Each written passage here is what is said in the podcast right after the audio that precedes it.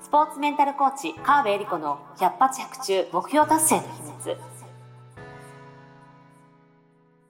この番組はオリンピック選手のメンタルコーチ川辺恵里子がスポーツだけではなくビジネスにも教育にも共通するメンタルの整え方についてあなたからの質問にお答えしながらお届けする番組です。ジュニア選手トップアスリート営業マン企業経営者の目標達成までをサポートするハルアス株式会社の提供でお送りしますどうも皆さんこんにちは。川辺恵里子の百発百中目標達成の秘密第71回スタートさせていただきます。ナビゲーターのトーマス J. トーマスです。今週もエリリンどうぞよろしくお願いします。スポーツメンタルコーチの川辺恵里子です。よろしくお願いします。いつもとスタートそう、いつが違かったもと、ね。違う。あれ？どこで言っていいか。そうね。ちょっと間が空いちゃいましたけども。はい。今週も始まりました。川辺恵里子の100発100中目標達成の秘密ですね。なんかエリリンあれですね。あの、世界水泳のお手伝い行ってきたみたいですね。そうなんです。はい。行ってきまして、ボランティアで。長いこと、長いこと福岡にいましたね。2週間ほどですねお、行ってきて、楽しかったですね。もう福岡満喫してきました。福岡満喫。なんか選手と写真撮ってんの見ましたよ。あ、そうそうそう。まあ、こっそりね。こっそりじゃないんですけど、ボランティア中はもちろんダメなので、はあの、写真は撮ってないんですけど、うん休憩時間中とか終わった後に、い。はい。その、まあ、会場に、なんかこう、なんていうかね、食事とか、いろんなお店が出店されてるとこがあるんですけど、うんうんうんうんそこに結構普通に選手来てるんですよ。で、あの、ボランティア仲間と一緒に、あの人なんかすごそうじゃないとか言って、うん。全然知らない人を捕まえて、うん。あの、がたいのいい、かっこいいお兄ちゃんを捕まえて、写真を撮ったら、実はメダリストだったの。すごい。その後に、あの、競泳、競泳だったんですけど、はいはい。あの、競技をやってて、うん。で、まあ、顔写真、あ顔がね、わかるから名前とか調べて、うん。国もわかってるから、うん。そしたら、なんとその後、メダル、銅メダルを取ってて、おーみたいな。で、他の結構何人か取ったんですけど、はい他の人も決勝ラウンドに出てたりとかおーみたいな。えそれは何ですかエリリンと撮ったことで、いメダルを取や、そんなことはね、もともとすごい人、写真撮ってくださいたらいいよ、みたいな感じで、もう、うめっちゃ慣れてたから、絶対すごい人だよねって言ってたら、本当にすごい人あ、でした。そうなんだ。はい。ちょっとなんか、そういうやっぱできる方のオーラみたいのがあ出てたんですかね？写真撮りたいと思ったのは。ねえ、どうなんでしょう。まあ普通にね、あの、水泳の、うんあ、食事だけじゃなくて、水泳のグッズ売り場があるんですよ。要は、プール、水野とかアリーナとか、そういほうブランドのお店があって、選手たちね、そこに買いに行くんですよ。普通に。いや、多分ね、あれ、お土産を買いに行くというより、うん練習着を買いに行ってるんですあよ。あ、見るとなるほど。とか、あの、先週受付っていうのもずっとやってたんですけどうんうんその時も、うん、アリーナはどこか、アリーナはどこかって聞かれるんですよ。うん。で、こっちからすると、アリーナって、こう、ステージとかのイメージあるじゃないですか。ライブとかの。確かで、あの、コンペティションプールって言って、まあ、うん。本番用プールの話を言ってんのかと思って、はいはい。こっちですよとか言ったら、そうじゃない、うん。ショップだって言って、アリーナショップって言って、うん。まあ、とりあえずショップはこっちだからって連れてったら、うん。アリーナっていうのは、水着のアリーナだったんですよ。わかります？アリーナ。メーカー？メーカー。あ、これかみたいなな。るほど。で、一回分かってからは、アリーナって言われたら、はい、こっちですとか言って、案内をオーバーゼアとか言っていて、あの、連れてったりして、うん結構みんな買いに行くんですよ。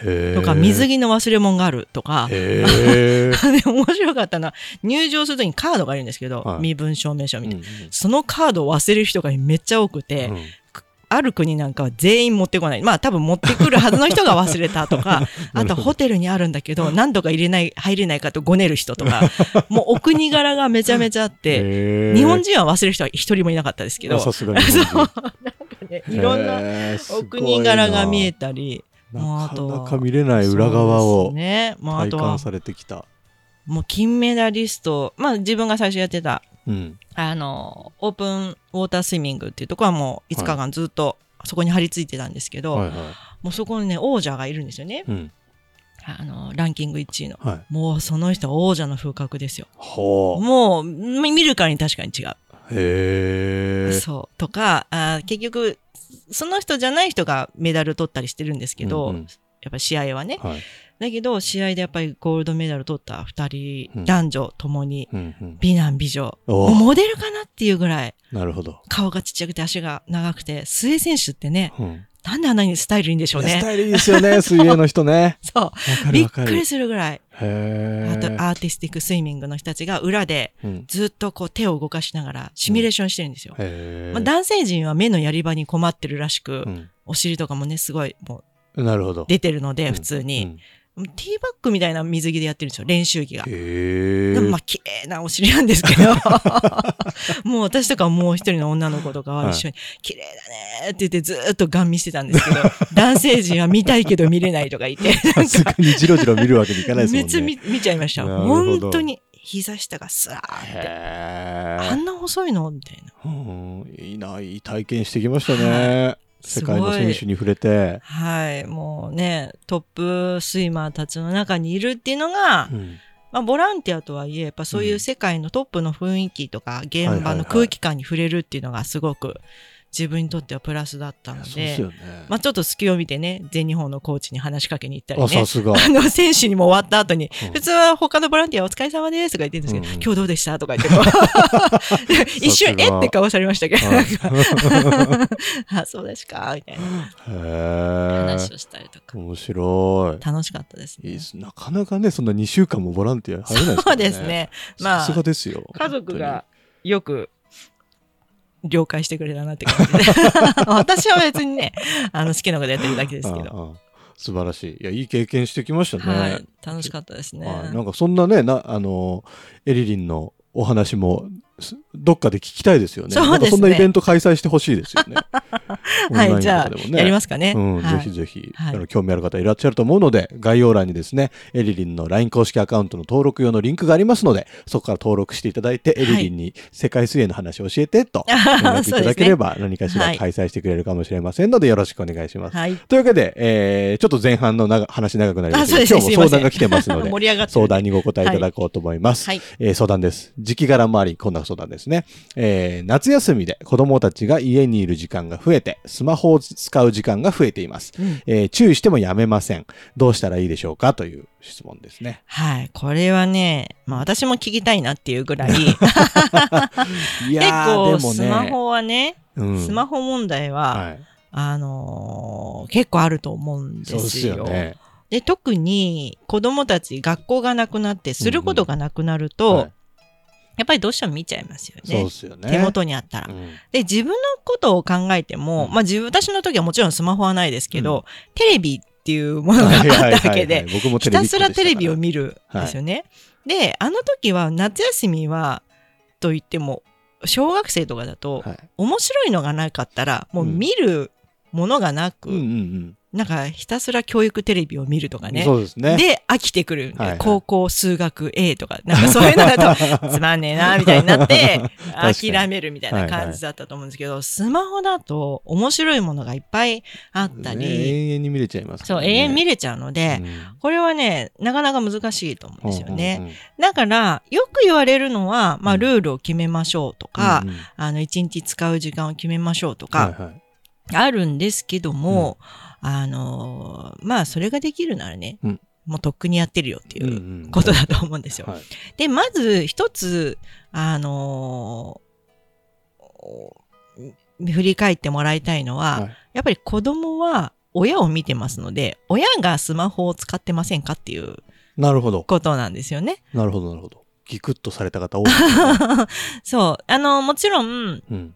まあお仕事で昼間いなくて、うん。で帰ってきて、ふーって思ってスマホ見たいはい。と思うんですけど、その姿を見たら子供たちも、あ、スマホ、ゆっくりするときにスマホ見るんだなっていうことがうん確かに刷り込まれるわけですよね。はいはいはいだから、あの、それがダメとか言うんじゃなくて、うんスマホを減らしてもらいたいと子供たちに切実に願うんだったら、うんまずは自分がコントロール。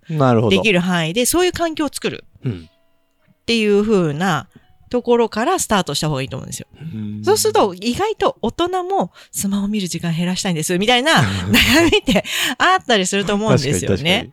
子供で悩んでる前に、うん親が悩んでないかっていう、なるほど。自分自身がどうかなっていうところをまず考えてもらいたい。はあ、はあはあはあはだったら、自分だったらどうするかって意思をね、働かせる必要が、うんあるわけでうんうんうん、どうしようかって、それはまた別の問題になってくるんですよね。ね子供にやらせる前にうんうん自分がうんっていう。うんうんうん。確かに。うん。なんであんなスマホ見ちゃうんですかね。あれはね、そういうふうにできてるからですよね。ねやっぱりもう、その AI じゃないけど、その頭のいい人たちが作り出したそのシステムに逆らおうとすること自体がもうちょっと無駄なんですよ。なるほど、なるほど。そう。だからもう見ないというか、うん見ない環境を作るっていう方が、うんやっぱり先決なんですよね。あーで、子供たちも同じなので、うん親が見ないっていうのを最初からやってれば、うん子供たちも見ないっていうか見なくてもいい状況を作るはいはいはい。わけですよ。確かに。例えばじゃあスマホを見るのがなんでダメなのかって時に、うん。こんだけあのネットやらなんやらがあって、うん。見ちゃダメみたいな、うん。20年前の生活に戻りたいですかっていうと多分戻りたくないと思うんですよ。まあすよね。情報だっていっぱい入ってくるし、うんうんうちの娘たちも私なんかよりももうはるかにすごい膨大な量の情報を処理してるわけですよ。すごい。んですよ。なんかニュースとか。ネットニュースとか見てんのか、うん。なんかね世界中のこと知ってんですよね。結構その自分の好きなアニメのことだけじゃなくて、うんうん日本の事件とか、うん。なんか経済やらなんやらなんかよく知ってんねみたいな。うん。だからスマホが一概に悪いわけじゃない。なるほど、なるほど。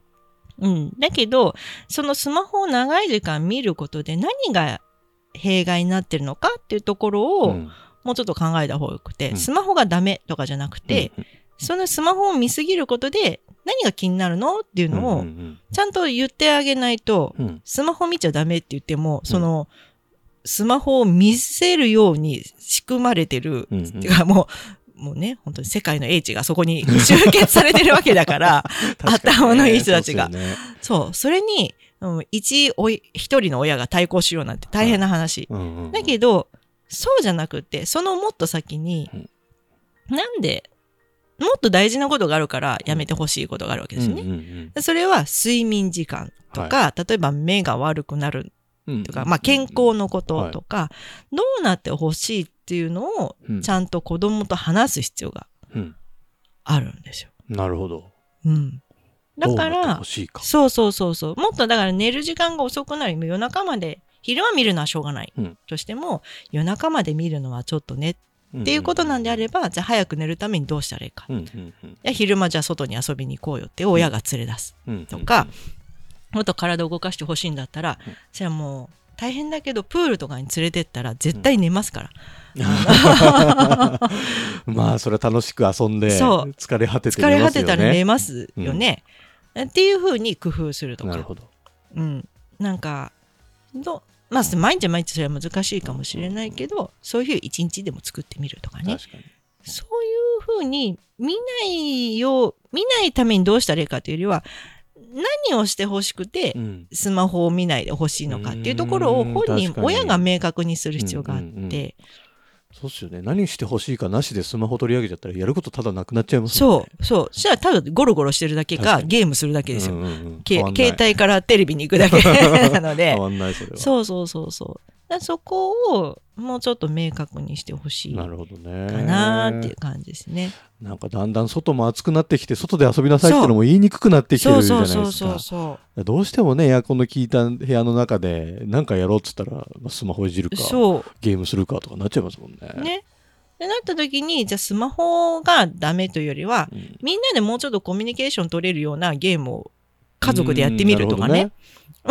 あの、実はですね、娘が、うん。うんぷよぷよって知ってます？ぷよぷよ。ぷよぷよを、うんなんか無料でできるやつをダウンロードしてて、へー私結構ゲーマーなんですよ。はい。ゲーム 大好きなんで、うん。いいなって。ただ私のママのとこに入れたら、はい際限なくやるのは私は分かってるので入れない。なるほど。で、ちょっとす娘に、うんすちょっとスマホ貸して一緒にやろうよとか ママがやってるとスマホできないから嫌だとか言いながら、あの、一緒にやったりする。自分のスマホには入れない。そう。これやったらね、もう夜中までやっちゃうの私分かってるので、あの、嫌なんですよ。テトリスも大好き。そういうパズル系が好きなんですけど、テトリスもスマホに入れたら大変なことになるのが分かってるので、あの、テレビでしかやらない。あ、なるほど、なるほど。まあ、それやるんですけど、うん 一時自分だけでブームが来ると夜中までやっちゃうのが分かってるんで、なるべくやらないっていう、拒否するようにしてるんですけど。そんな風にコミュニケーションツールみたいな感じでやれば。いいんじゃないかなって私は思ってるんですよ。うんうん、確かにそう。。そう、スクリーンタイムとかも娘とかも見ても、スクリーンタイムってかけてるんですけど、うん。あ今日はこの制限を無視するっていうポチボタンをポチッと押して、うん。さっさとやってますからね。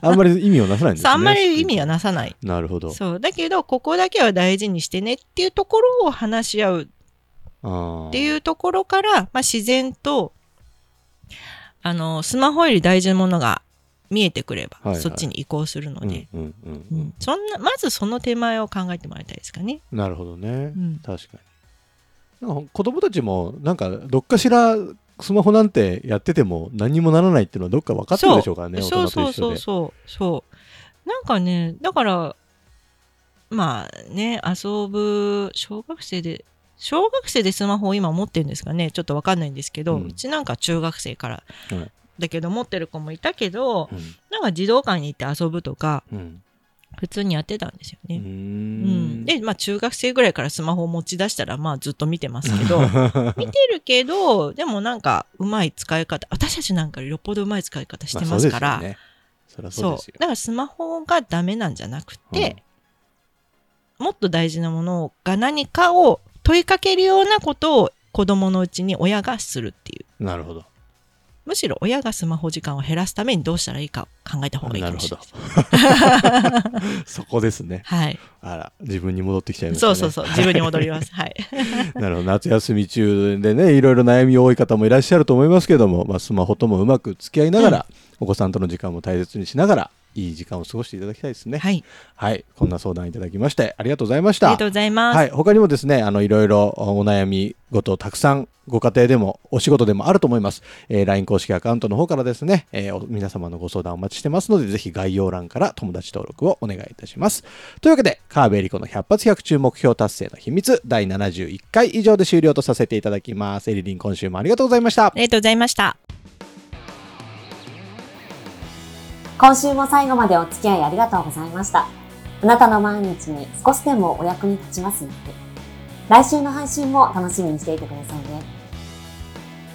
この番組は、提供、ハルアス株式会社、プロデュース、tmsk.jp、ナレーション、土井まゆみがお送りいたしました。